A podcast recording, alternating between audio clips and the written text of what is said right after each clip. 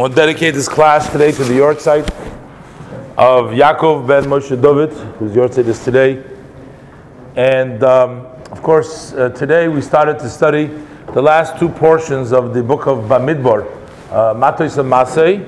Um, and uh, it's also, we're going to straighten out, even out together with Eretz Yisrael, in which they were always, since uh, Pesach, they were one Sedra ahead of us, but this week we'll sort of catch up with them because we were doing a double portion.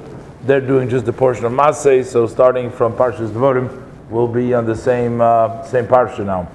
Um, so in this uh, Torah portion, is interesting. It talks about um, annulment of vows. Specifically, also the Torah talks about uh, a vow that a woman has made. Uh, who has the rights uh, to annul it. And uh, there's a lot of details legally, uh, what exactly in what situation, what kind of vows, were applies. But the, the verses over here in the very beginning seem to make a very interesting distinction, and it seems to be a little bit surprising, as the Rebbe brings out over here, seems a little, bit surprising.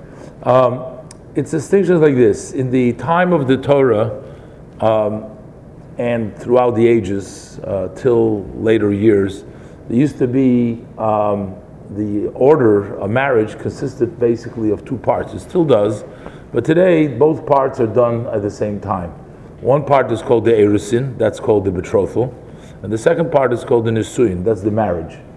Uh, betrothal actually means that he gives her a ring, and it was makadashur, a ring or whatever, or a kesef, but she becomes his wife she cannot leave him without a divorce. She has to have a divorce from before she can marry anybody else. So she is legally and technically his wife. On the other hand, they are still not allowed to live together as husband and wife until the actual chuppah, until the actual nisui, until the actual marriage takes place.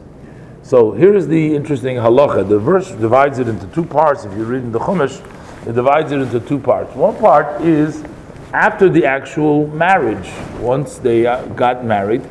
So the husband has, as soon as he hears he has an opportunity, he finds out that his wife has made a vow. A vow. And that vow would affect him as well. Uh, something that she uh, uh, is going to do or not do, uh, it's going to affect him as well. So the husband has a right to annul that vow, to free her of that vow. He can annul that vow but he can only annul those vows that she made while she was married. But what about the vows that she had made earlier? Huh? A vow means a, a neder, a neder.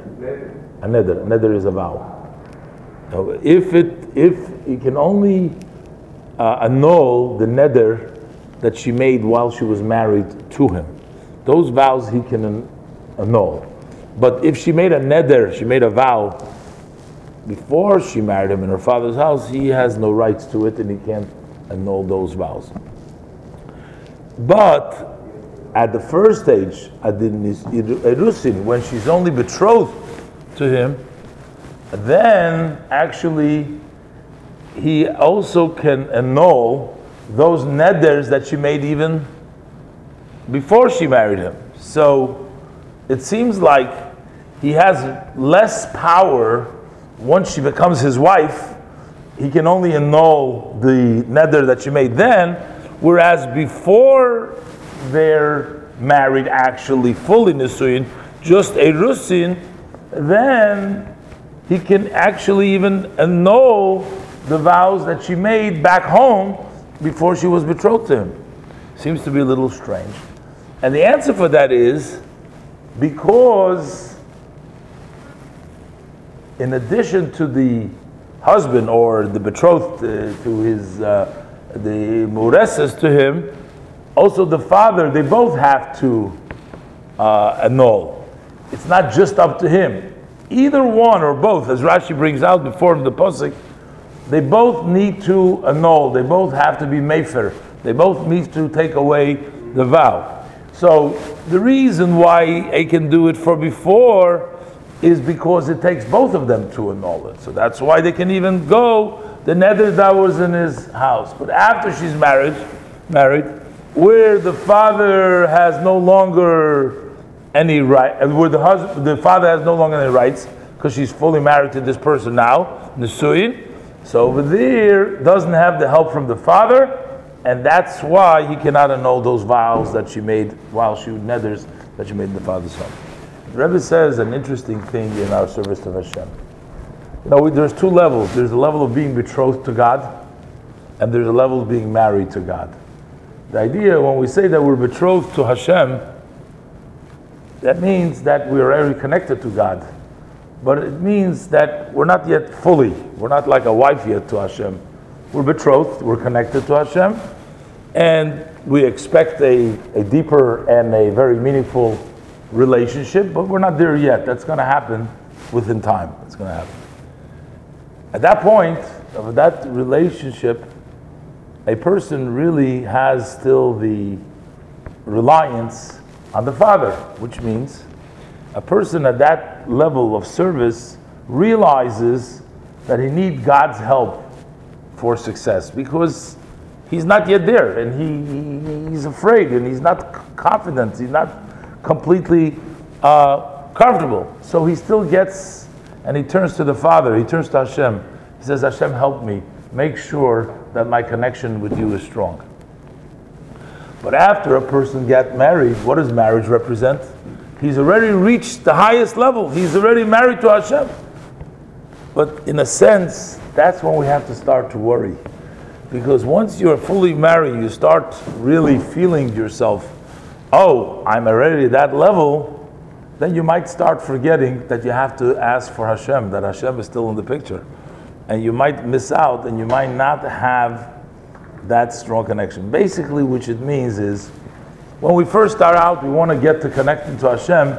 Maybe we're all enthusiastic and we're all into it and we're all trying hard. But once we get used to it, you know, we've reached a certain point.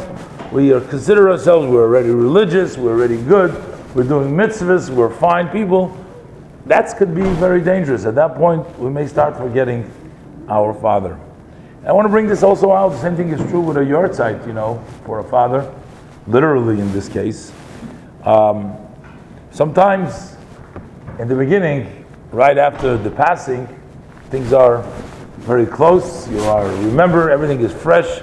The wound is fresh. The memories are fresh. The connection is fresh. You are so at that point, you don't have to worry about that you still stay connected with your father. You're still still there, remembering all the time, and you still miss it. But as time goes on, and you know, you get married to, I'm not talking only literally married, but you're married to the worldly matters that you're involved with, to your job you're married, you're married to, to your. Uh, to your finances, you're married to your children, you're married, whatever things is, so you get, taken away. So at that point, um, there is a little bit of worry that you might start forgetting about the Father. The Father is no longer the center in your mind and in your heart. And that's why we have a yahrzeit. The yahrzeit is to reconnect. That's right. That, that once a year, that once a year is to reconnect, to touch a deep chord in your, in your soul, in your DNA, in your essence, to recall the love to recall the special place that the parent, the father, the mother, they play in your life, and to remember them and to refresh that connection so that it shouldn't sort of disappear as time goes on. Rejuvenate that connection, reconnect, and hopefully this is a benefit both for the soul who has departed, so that your kaddish and good deeds, tzedakah, whatever mitzvahs you do in their memory is good for them, and they in turn bestow blessings on their offspring, on their children, and their families who are here in this world for happiness, for success, for goodness in all of their heart's desires. Baruch.